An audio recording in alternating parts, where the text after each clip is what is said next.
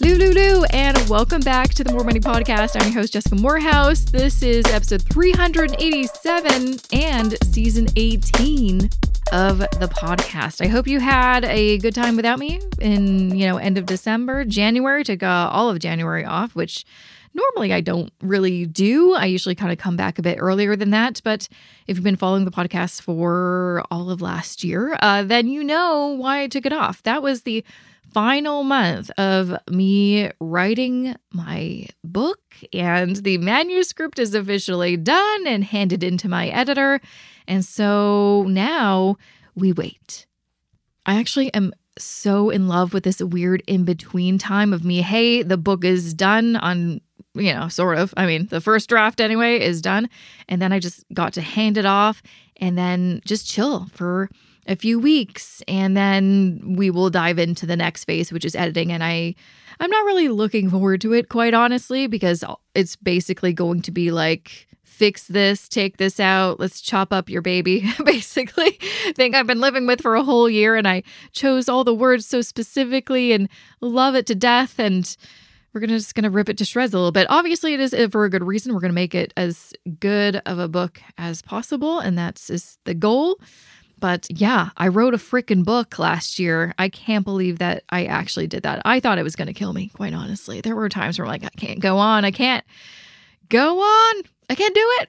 And then I'm like, well, we already, you know, started it and we have a contract and we have to kind of finish it. And so, yeah, so that's the exciting news. Finish that book, and uh, we will see what's, you know, I'll, I'll give you updates on uh, how, how the rest of this editing process goes. But I'm uh, really, really excited. But speaking of books, one of the reasons I love having this podcast is I get to have amazing authors on the show and I get their books and I get to read them. And then I also get to give them away to lucky people like you. And I will be sharing details about last season's contest and this season's contest book giveaway. So stay tuned for that. That will come at the end of the podcast where I share a little life update and, you know, information that you will want to know about things.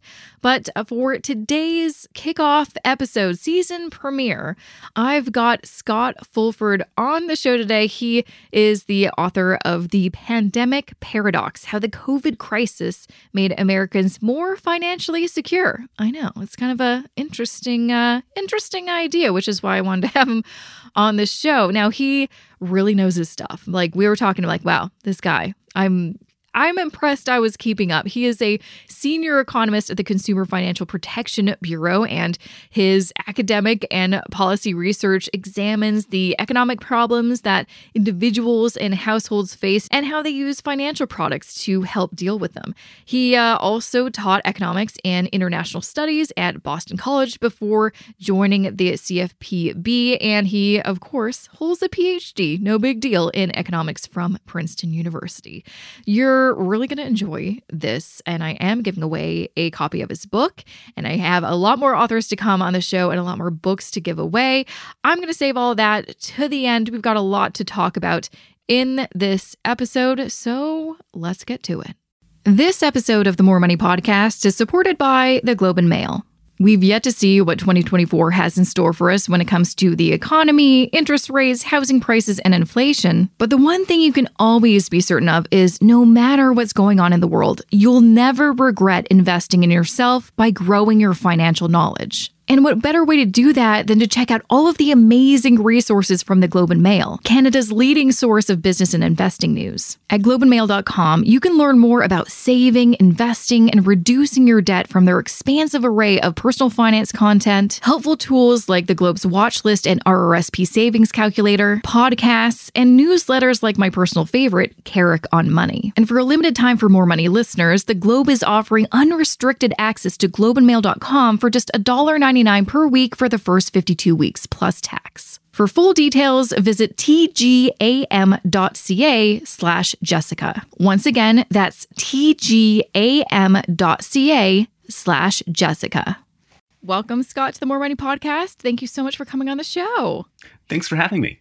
You're so welcome. So, you have a brand new book out called The Pandemic Paradox. I was just it's it's so funny that we're now i mean i mean yeah it's it's several years after when the pandemic started but it is kind of crazy that now we're writing books about what happened. It still feels so f- sometimes fresh or maybe i don't know it's still like whew, you know uh chills i can't believe we survived that. But i'm so excited to have you on the show to really have a great discussion about what happened but through you know an economic lens a financial lens because now we have more data and we have we do have a little bit more um, space from w- what originally happened to really recount what happened what worked what didn't and what were some of the outcomes because i thought was so interesting your premise of the book was you know really especially looking back at say the, you know the 2008 financial crisis um, things were very different this time around for the better. Uh, overall people did better coming out of this crisis compared to 2008 thank goodness because i'm a millennial and that had a big effect on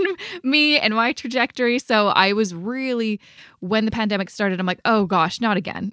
I was just getting my bearings. And I think a lot of people felt the exact same way. So I'm really excited to dive in. But before we do, do you want to share a little bit more about, you know, who you are, what you do, and also what gave you the inspiration to write this very important book? Sure. Uh, so I'm an economist at the U.S. Consumer Financial Protection Bureau. So that's a agency that started uh, after the 2008 financial crisis uh, to really to address some of the problems that we'd seen then. Uh, and I should say I'm not here today representing the bureau, so these are my opinions, uh, not necessarily those of the bureau. Uh, well, and in some ways, sort of going back, uh, March 2020 was a really traumatic time for a lot of people. Uh, and it was certainly for me included. I, I had a uh, four and six month old at the time. And suddenly they were home from school and there was this new virus and we weren't sure what was going on. Uh, lots of people lost their jobs. For me professionally, it was also sort of a scary time because one of the things that I do at the CFPB and I do professionally as an economist is study uh, how people react to bad economic shocks and how prepared they are for those shocks. And one of the things that I do really carefully is we I do a lot of surveying, and it was just one one of the things that we found out we found really sort of surprising, but also just very much in the data, was that before the pandemic, people really weren't prepared for a big financial crisis. Uh, no. Uh, so some of the surveys that I ran, uh, I think 40% of households in the United States could wouldn't would have to cut back on expenses after no more than a month if they lost their main source of income. So in March 2020, I was trying to deal with all of those uh, personal fears, but also the big professional ones of is this going to turn out to be another uh, another Great Recession, another mm-hmm. depression, even? Uh, mm-hmm. So I, as a good economist does, was staring at the data, trying to find out, okay, when when is the shoe going to drop? What what who is going to be having the biggest problems? And through that summer, it became clear eventually that the story, at least in the United States, was that the shoe wasn't going to drop, that people actually were better off financially in many ways than they had been a year earlier. And I, I should say that's not true for everyone, but it's true for on average, it was true for many people. And that was a big surprise to me anyway. And so trying to understand what caused these, what, caused that surprise uh, was something that I at the CFPB, and then I spent a lot of time on trying to advise policymakers. And then I thought it'd be really important to help other people understand the story of what was going on. Mm-hmm. Traumatic time, but maybe there's some silver lining.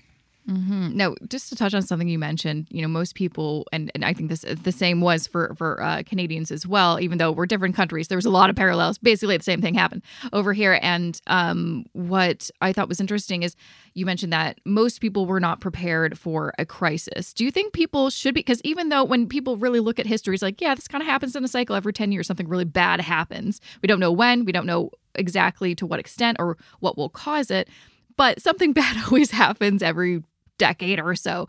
Do you think it's it's a matter of people not realizing that and not being prepared for it or is it just that there's no room to be prepared? They're just literally, you know, paycheck to paycheck just trying to survive and so, you know, what a luxury and privilege it would be to have so much money to actually be prepared. Uh, well, that's a hard. I think it's some of both. And mm. uh, so the, the joke among economists is that, that you wish for a one-handed economist uh, who doesn't say on the one hand, on the other hand.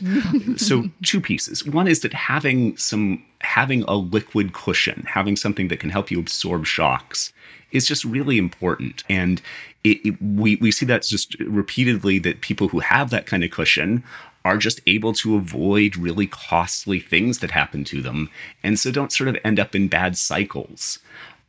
At the same point, that's really hard. So this is true both in the United States and Canada. Housing is really expensive, and that's the big part of most people's budget is just going to housing yourself and your family. And you don't have a lot of control over that. It's not as if you can sort of cut this cut spending on housing by a huge amount in easy ways. You you need to be yeah. someplace close to your job. Yeah. uh, and maybe that changes a little bit with remote work but it's not. So the ability of many people to cut spending and to have that big financial cushion is limited. But I think one of the things that we learned over the years of the pandemic is that for lots of other people, there is actually a lot of room for cushion. So just to give an example, spending went really went substantially down starting in March 2020. This is true across the world. Uh, the best data I know is in, is in the United States about that. But for many places, as much as 50% for several months. Now, there's lots of costs to not spending. There's lots of just, you know, not, not doing the fun things like going out to bars and restaurants or visiting your grandparents or grandkids or whichever generation you are. But what it does suggest is that, that for many people, there is room in their budget to do some cutting. And the data suggests that if you were able to do that and if you were able to have a buffer of savings, you can really sort of avoid a lot of bad outcomes. I'm also curious what you think. So, you know, there's that saying that, you know, this time is different and it never actually is. But this kind of time was, I mean, yeah, there's lots of similarities to other crises, but this time really was different in lot, lots of respects in that, you know, you kind of give the uh, example, you share lots of personal, or not personal stories, but stories of real people thinking that, gosh, this is going to be just as bad as 2008. I'm going to have to cut back. I'm not going to be able to pay all my bills. And then a bunch of uh, policies were made and benefits were handed out. Same thing happened in Canada with uh, we had CERB, and it was able to keep people afloat so they can keep on, you know, paying their bills and and survive. And so that was a big, I think, difference between 2008. Do you think that was um, consciously done because we didn't want to see the big after effect that we saw in 2008, where it took? I think you gave an example in the in the intro that some people it took them that decade just to get back to the pre 2008 crisis uh, level and then here we go, another pandemic, and you know, I, I feel like I can't uh, move forward. What was surprising to you when you were going through the data and, and looking at the differences between these two you know, crises that had a big effect on people? What were some of the biggest surprises that you saw? Well, I think the, the big one is, of course, that just on average, financial well-being, financial credit card, uh, however you want to measure it, sort of financial status, financial health, went way up uh, or went up pretty substantially during the pandemic, which was a big surprise because by all the same measures, it would have gone way down during 2008. And going back to kind of like there were two real, really important differences that in 2008 just the policy response was just not sufficient uh, to the to the problem.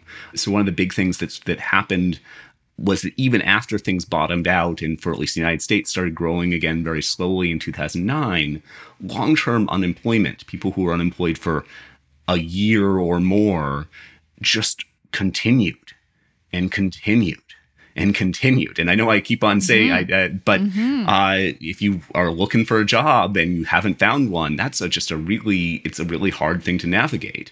Whereas in uh, 2020, uh, there was a really big and really important spike in unemployment.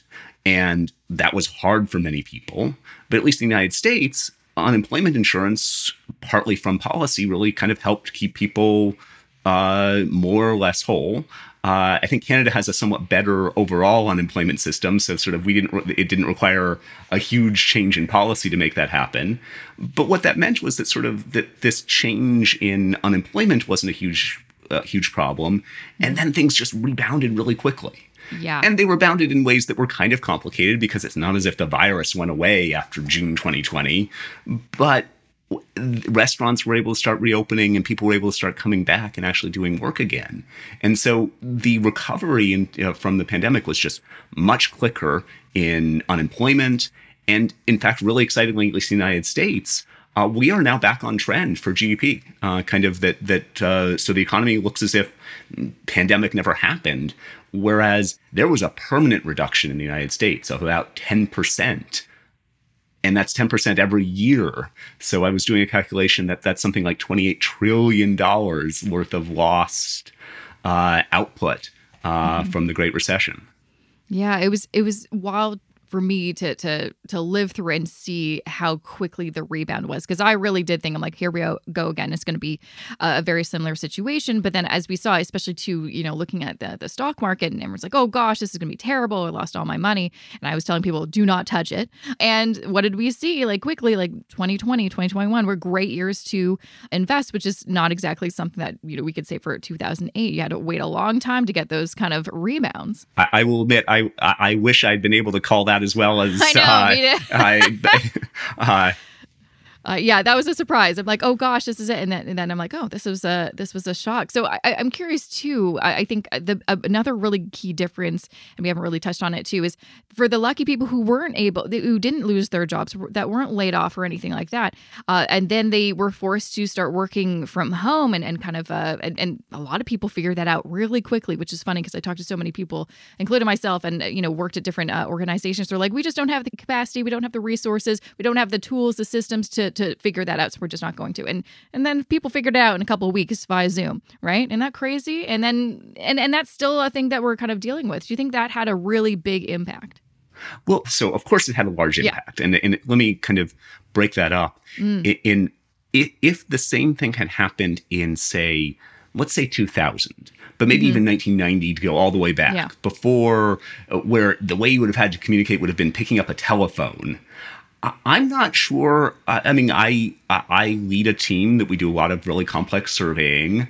Uh, we had a survey that was going into the field in May 2020, and then we had another one that we rushed out to what rushed to be able to get out in February 2021. These are complex things. I don't know that we would have been able to do that just through telephones yeah. with us all at home. Uh, I I just and, and so in some ways, kind of the technology was there was it there 10 years ago? Maybe. I, I was using Skype calls 10 years ago.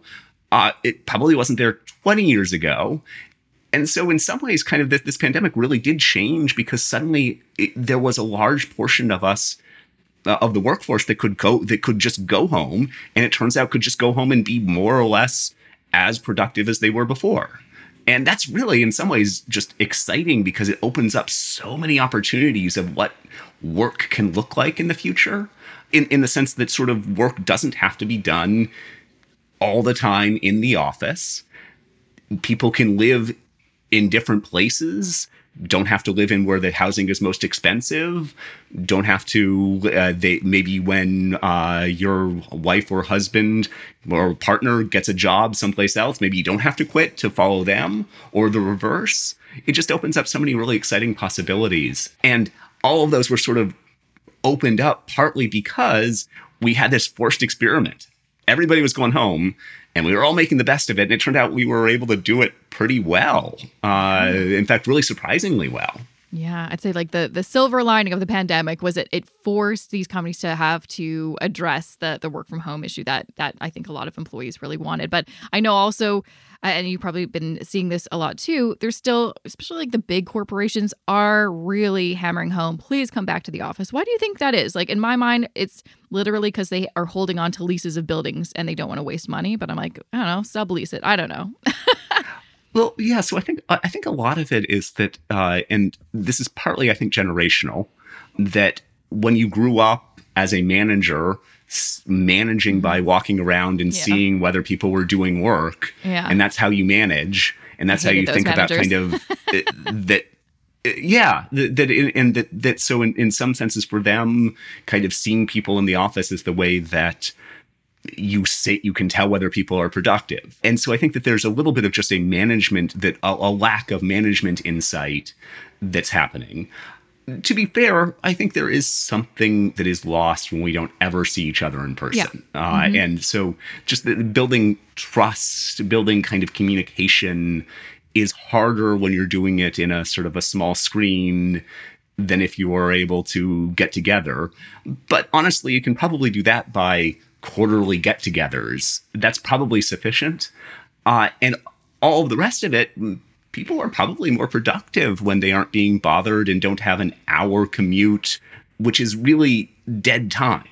And I think that's one thing that that sort of that, that gets missed in the sort of return to office. That what effectively is going on is that employers are saying, we deserve another hour of your day, but it's not going to be a productive hour of your day. You're just going to have to spend it driving in or on the subway. And workers are saying, well, but wait, I, I want that hour. And in fact, I'll even use that hour, some of that hour to work for you. But I, that's just, that's dead time to both of us. And so it's, a, it, it's sort of how to negotiate over that hour of time is, I think, the, the really key thing that employers seem to be missing that they're actually asking for a lot more than they seem to be for no obvious return to the employee. Yeah, and I guess that's probably why we've seen a lot of like those trends of the um you know, the lazy girl. I don't know if you've seen this on but there's like like the lazy girl worker or whatever it's called, or like the you know quiet quitting and all that kind of stuff is a little bit of a a pushback to some of these, you know, why are we doing things just because we've always done them? That's not a really good enough excuse. And, you know, there's a now we actually have data and proof that this does work. And like you said, there's so many different alternatives if it's really about like team building. Well, you know, I think it'd be better to do, yeah, a quarterly actual like day of team building instead of just come to the office where then you're at your cubicle alone and then maybe you'll talk to some people at the water cooler a little bit, you know? Mm-hmm. So there's definitely, uh, definitely some options. I know we also touched on, um, the different policies that you know were put in place and helped people a lot of people especially who uh, you know, are you know low income uh, people in general that were kind of ignored and, and and you know not taken care of during past crises. Um, I, am curious, was kind of one of the perspectives you had, you know, bringing some of this data and, and writing your book, kind of making a case for universal basic income, or at least just getting people to think about maybe we shouldn't just create these policies when there's a crisis. Maybe these policies should always be in place. I think that's a so that's a really important and sort of thinking through the various policy options. So in many ways, kind of when you have a big crisis, you should really think through what should we be doing differently. And I think there are several different pieces we can think about. For me, at least, the obvious low hanging piece of this is for the United States just to have a better unemployment system. So every time we have a crisis, a, a sort of financial uh, or we tend to increase fi- uh, unemployment in some ways. This time we did it a lot more extensively, and it turns out to have really big, important impacts. And there's no reason why that has to be kind of limited to, oh, there's something big. Uh, we can make that sort of more or less permanent. And what's really good about that is it means that it, it's what in the economic speak is what's called an automatic stabilizer. What it means is that that is that there's money that goes into people's pockets and people who need it because they're unemployed when there's a recession or when they're having problems. And so it sort of helps to kind of keep everything kind of fairly even. So that's kind of a really basic, that's just sort of basic mm-hmm. social insurance. Mm-hmm going to the next step of whether we want to have a kind of a universal basic income, that's a little harder because, in some senses, a universal basic income, uh, especially one where you would actually be able to live on it, in the sense of sort of like this would actually be a basic income that you could live on. That's a lot of money, and it would require a real change in the way we tax and the way that we think about benefits. Uh, effectively, it would mean that lots of people would get a lot more would need to be taxed somewhat more and whether that's something that the United States wants to do or uh, is a little bit stronger. But sort of, I think the case for not making kind of the ups and downs of income be as big mm-hmm. is really important. Uh, yeah. And just to be clear, I'm not arguing against universal basic yeah, income, yeah, but I think it's a it's a complex. It's a more complex and more and more complex political problem. Yes. Yeah. But in some ways, what the pandemic did show is that when you have people who are financially secure, they're going to do good things with it. I know. So the example I love is that businesses, the new business creation just boomed starting in the pandemic, and it's still high. And a lot of that comes down, you can kind of trace it to sort of new business registrations in the United States uh, increased right after there were big money, uh, sort of the economic impact payments, the stimulus payments that were part of US policy. Then people started new businesses and that kind of economic dynamism is really exciting. It really does show that maybe kind of having a better having more people just be better off financially and with access to capital can lead to big and exciting economic growth things and it makes it makes the people who have access to money and have a better financial better off mm-hmm. and so kind of those things don't have to be opposed to each other yeah and, and like we saw too a lot of um jobs and, and roles, we, we, kind of saw them in a different light. But like, oh, these are essential. These essential workers, nurses, um, you know, people who worked at restaurants and grocery stores. And you know, there was a little, sometimes a, a little boost. Sometimes the grocery stores, you know, okay, we're upping our hours just because we're trying to get people in because they are literally risking their lives just to serve you, uh, you know, food or to help you at the hospital. And then once things kind of started getting a little safer, the pandemic w- was over, we kind of forgot about all of that. I mean, I am seeing definitely uh, increased our tipping percentages here in Canada. Everything used to be like starting at 15%, then 18, 20. Those were kind of the options. Now everything almost starts at 18%, and lots of other, you know, uh, businesses are putting that tipping option when they didn't previously. So that's like, I guess, one way they're trying to, you know, increase the uh, incomes of some of those workers. But I mean, yeah, it's just one of those crazy things. You're like, did we all forget how important these people were, and that we're not trying to find another way to support them by maybe you know making the the, the minimum wage higher, or yeah, creating some sort of benefits or something like that. But like you said, the money has to come from somewhere, and a lot of the people that we'd have to tax are you know they're you know very uh they're up there and they have their influence with the politicians so it's going to be a, a long road i don't think they want to let go of that money but I think it, uh, you do bring up a really excellent point that sort of that there were some real un- unfairnesses uh, uh, it, it, during people who were not earning a great deal of money and were suddenly exposed to a huge amount of more risk. Uh, in the United States, that actually showed up for a while. Many of them would have been better off financially, well, you know, at least in a short term, if they'd been fired.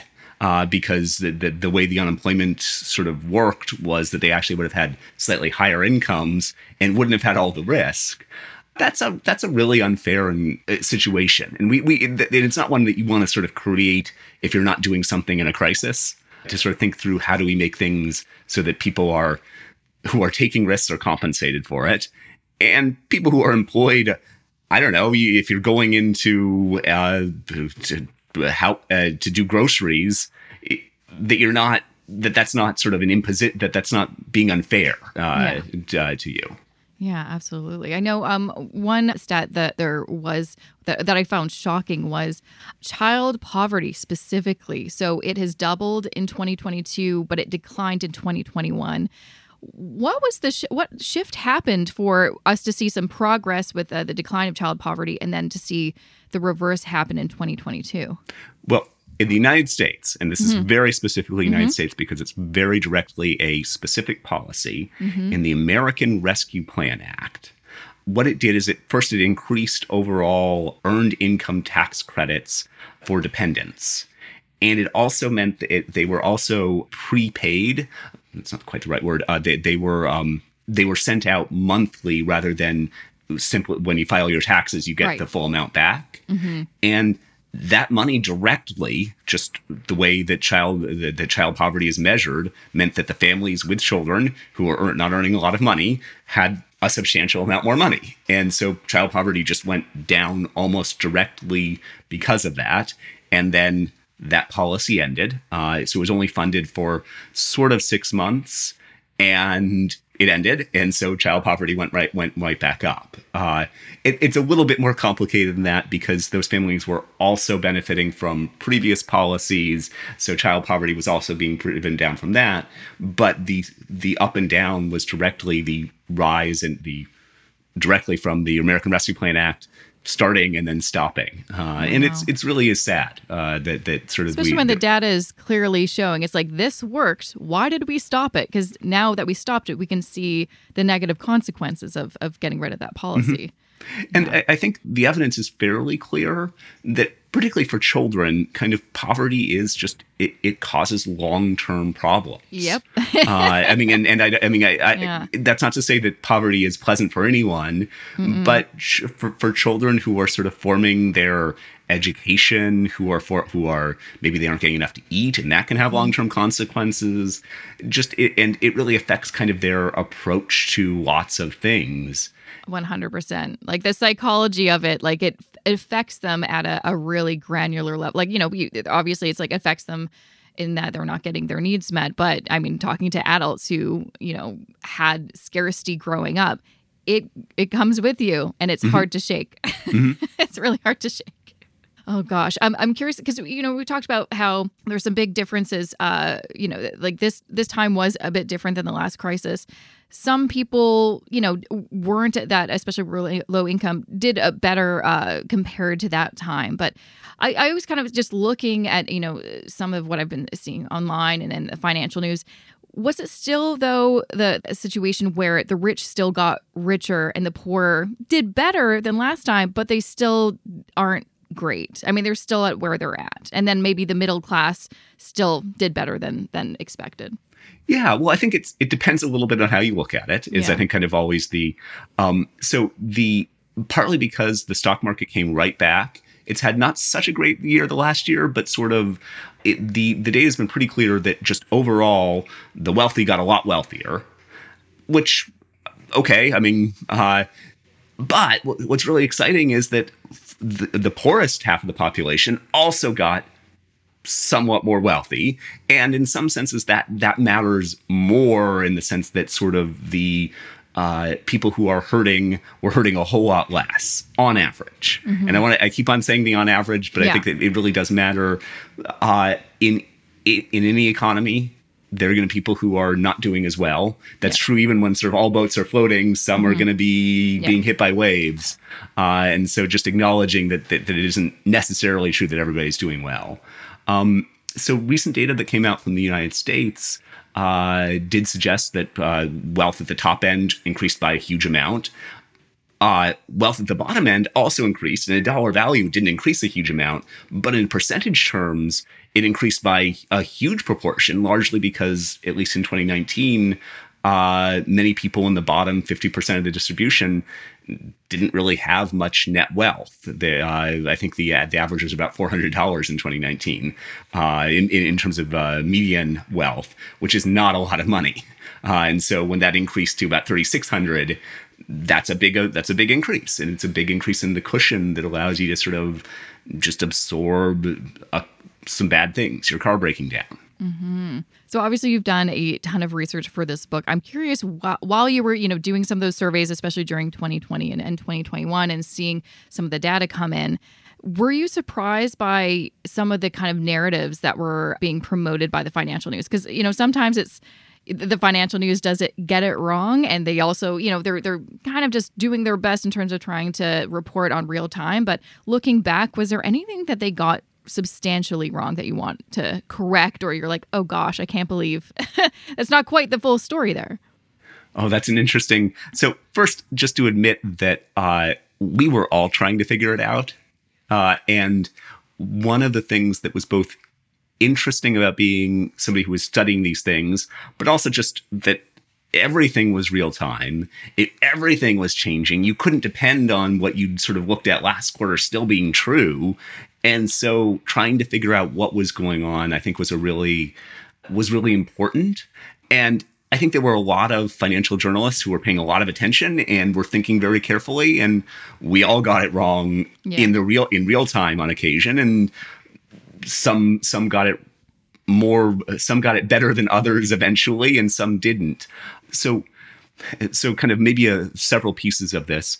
One is I think and this was an emphasis of the, writing the book that I think just missing that the general, just the general improvement in people's financial lives, and that that's the, that that's the fundamental story, and that everything else is understanding who wasn't benefiting and understanding kind of maybe who was benefiting more, who was benefiting less, did inequality increase, but that overall financial lives were a lot better is I think really important. Yeah, that's certainly not something that I'm seeing in the headlines. That like yeah. actually things are better now because I mean that's not really an exciting headline, but I'm curious even to your perspective on now that we're almost at the end of uh, 2023 as we record this, I mean, things have cha- taken a, a, turn definitely the past year, year and a half since kind of the high highs of 2020 and 2021, where things are, you know, we've got, you know, cost, cost of living crisis, high inflation.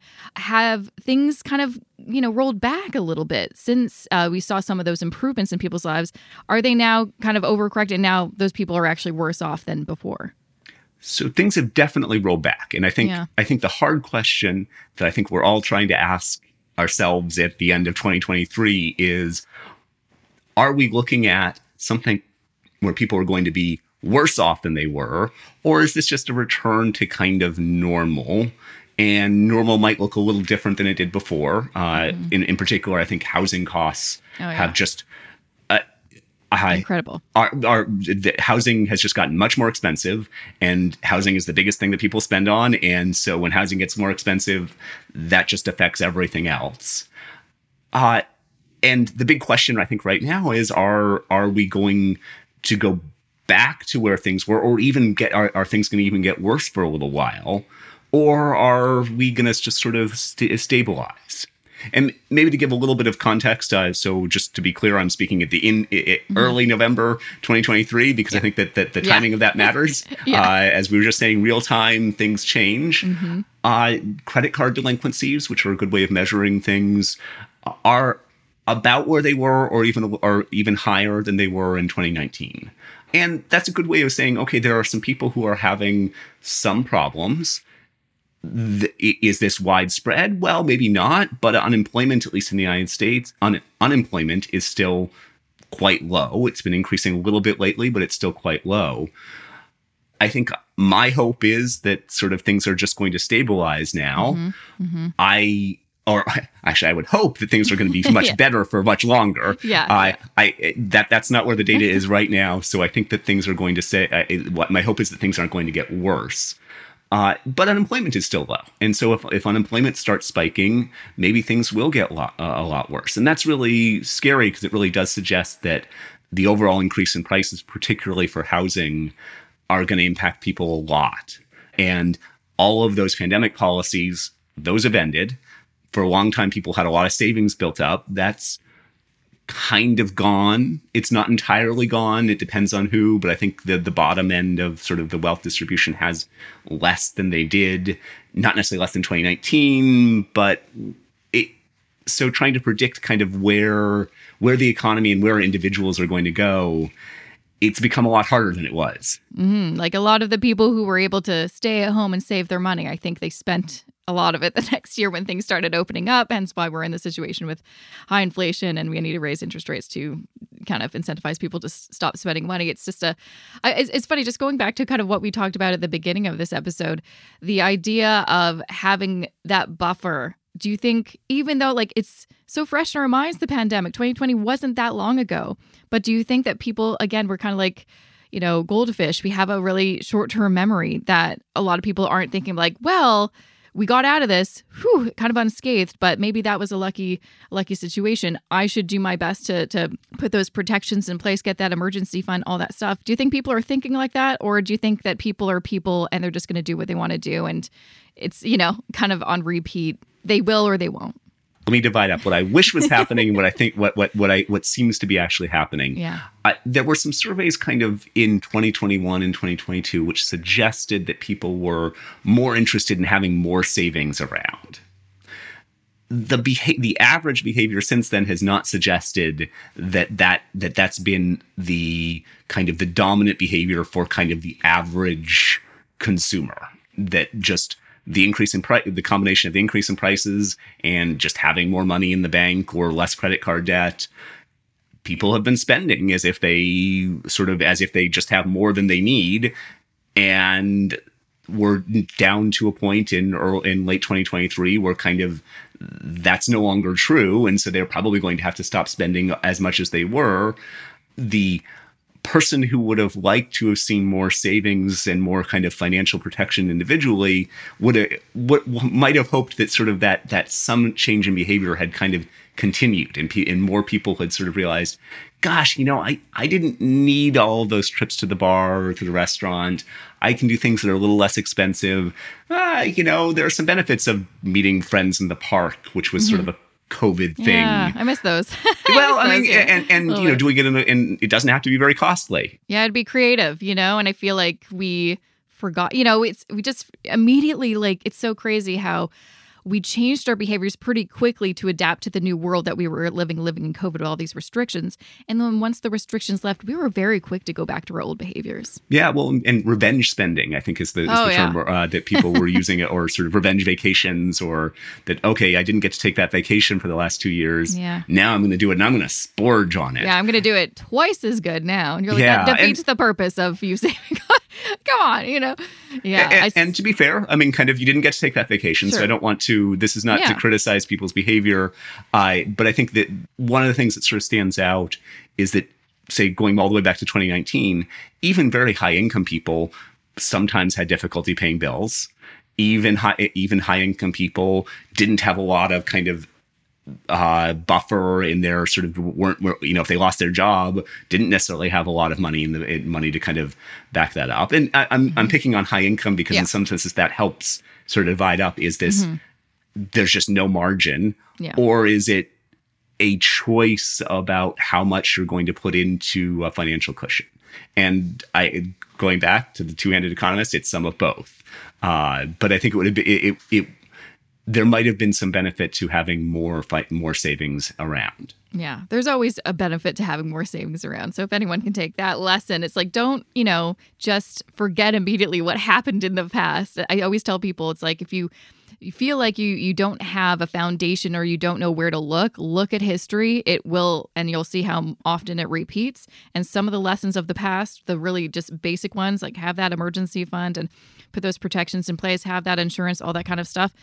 they'll you'll never regret doing those things. So i'm sure i can talk your ear off but you know what? You you did such a great job with your book. I'm really glad that you wrote it. I think it's such an important book uh, for people to read especially again to to really hammer home some of those remember what we learned at the pandemic? Let's not forget what we we learned. So thank you so much uh, for coming on the show. Where can people i guess grab a copy of your book and maybe find you online if they want to follow you? Sure, the book is The Pandemic Paradox How the COVID Crisis Made Americans More Financially Secure. And it's available at all major booksellers, uh, including Amazon and uh, bookshop.org.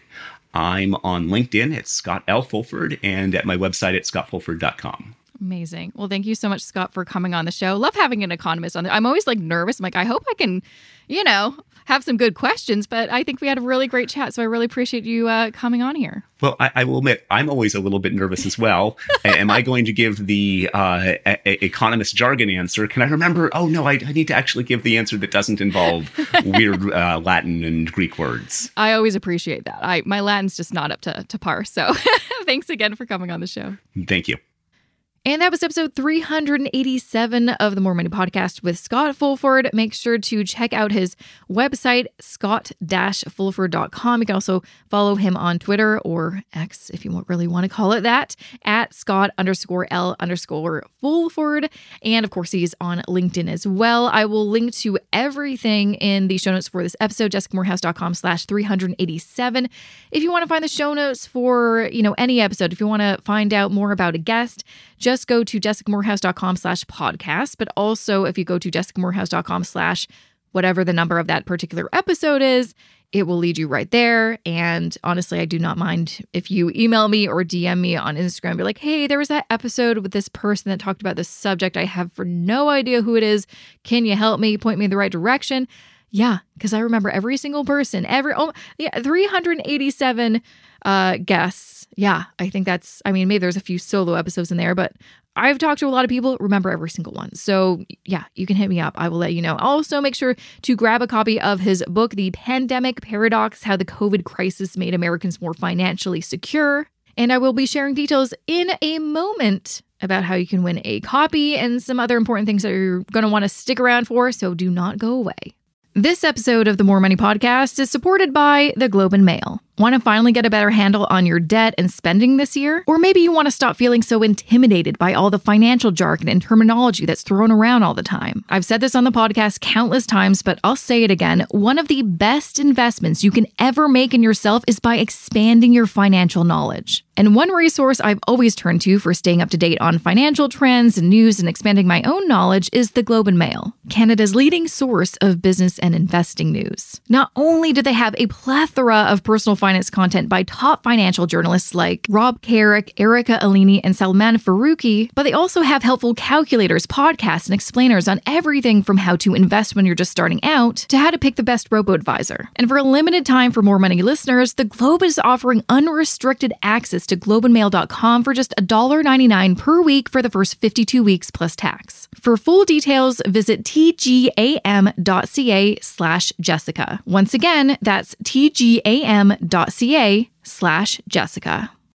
Okay, so first things first, uh, I have officially closed the big book giveaway that I did for season 17. So if you did not get an email from me saying you were a winner, you are not a winner. But that's okay, right?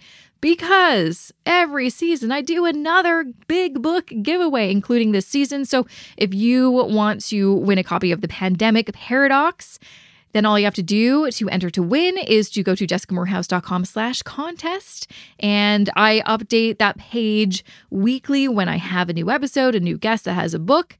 I will update that. So make sure to check that out, you know, every once in a blue moon, and you can enter to win all of them. You will only, of course, win one of the books. But uh, yeah, that is how that all works. And, you know, contest details are on that website uh, as well. So jessicamoorhouse.com slash contest is where you can find all of that. All right. So, some other fun things, life update, blah, blah, blah. Obviously, I shared the big news at the beginning of this episode. Finished the manuscript, headed in. That's very exciting. Uh, was also able to take a little time for me, which is important, right? It's not all about just saving, investing, and grinding it out and then burning out. We've all done, I mean, I've done that. We don't want to do that vacations are important or just time off. Staycations are great in this economy. Yeah me and my husband saved up all year and like booked it pretty much a year ago uh, to go to mexico because we have not done like one of those resort vacations for like i don't know since 2018 i think. And we did that first week of january and it was lovely and now i'm good for like another five years. I don't know about you. I love i love going to a resort. It's beautiful. It's exciting for like the first two days and then like the middle two days are like because we went for five nights, uh, two nights. You're like, okay, now what? Like get, we get a little, I don't know, get a little. Uh, I feel like I'm supposed to be doing stuff, and like we've done as many excursions as we, you know, like and and we've seen Chichen Itza. We've seen everything.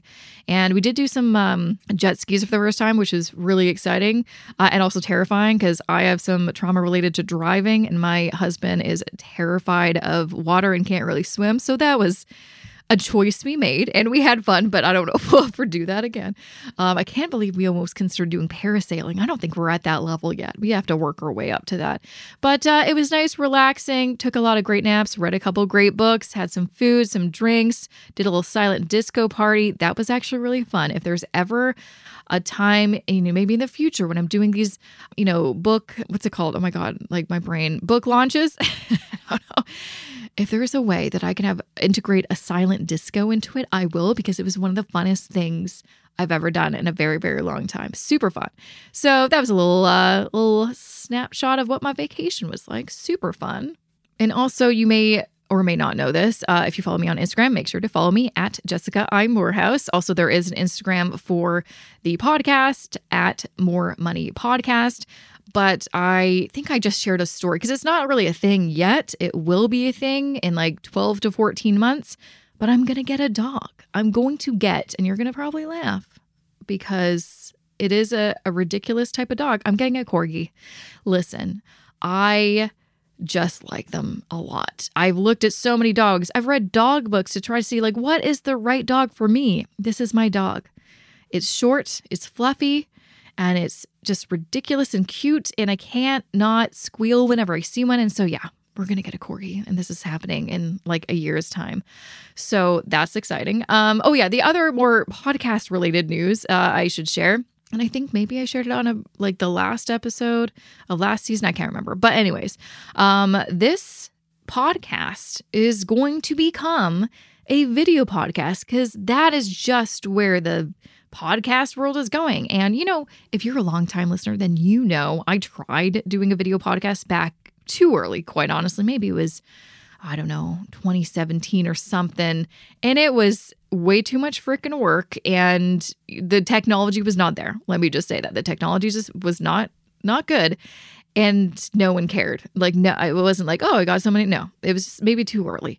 And, anyways, cut to now, 2024, and it's time. It's time to revisit. Luckily, I do have a video editor, I have my podcaster, I've got a team to help me with this, thank goodness. But yeah, uh, next week is going to be the first video podcast. So, of course, you can continue listening wherever you listen. But if you want to see what it looks like, you can do so. I'm going to be posting clips, of course, on like my TikTok, my Instagram, uh, YouTube, but I'm going to also have the full length episodes on my main YouTube channel. I did have a um, podcast YouTube channel, but now YouTube allows you to have like a podcast within your you know, YouTube channel. So might as well just put it on the main channel. So that is where you can find that. And you can, you know, find my channel, jessicamoorhouse.com slash YouTube will direct you right there. But honestly, if you just go into YouTube, Google my name, Jessica Moorhouse, you will find me. And hey, uh, over the holidays, I cracked 25,000 subscribers. So we're getting there. I mean, we were far away from that 100K to get that stupid plaque, but I'm gonna get that plaque if it kills me. I'm gonna get it. It's happening. So to uh, to use who is to be on the show next week, I've got Jeremy Saunders from Sick Boy Podcast. I was actually on his podcast late last year, so I don't know, maybe a month ago or so. We had such a good chat. It was like one of my favorite times being on someone else's podcast. And of course, I wanted to have him on my show. We're to be talking about uh, the cost of healthcare. Jeremy has cystic fibrosis, and that is a big part of his story. And I think it's a really important topic that I have not explored on the podcast uh, ever. So we're going to talk about the cost of healthcare and also when you do have a, an illness, a disease, a disability, how does that affect your finances. Spoiler, it has a huge effect on your finances. And so you're going to love that episode. And uh, with that, thank you so much for joining me for this episode. A big thank you to my podcast team, video edit by Justice Carrar and produced by MRAVCanada.com. Shout out Matt Rideout. Thank you. And I will see you back here next Wednesday.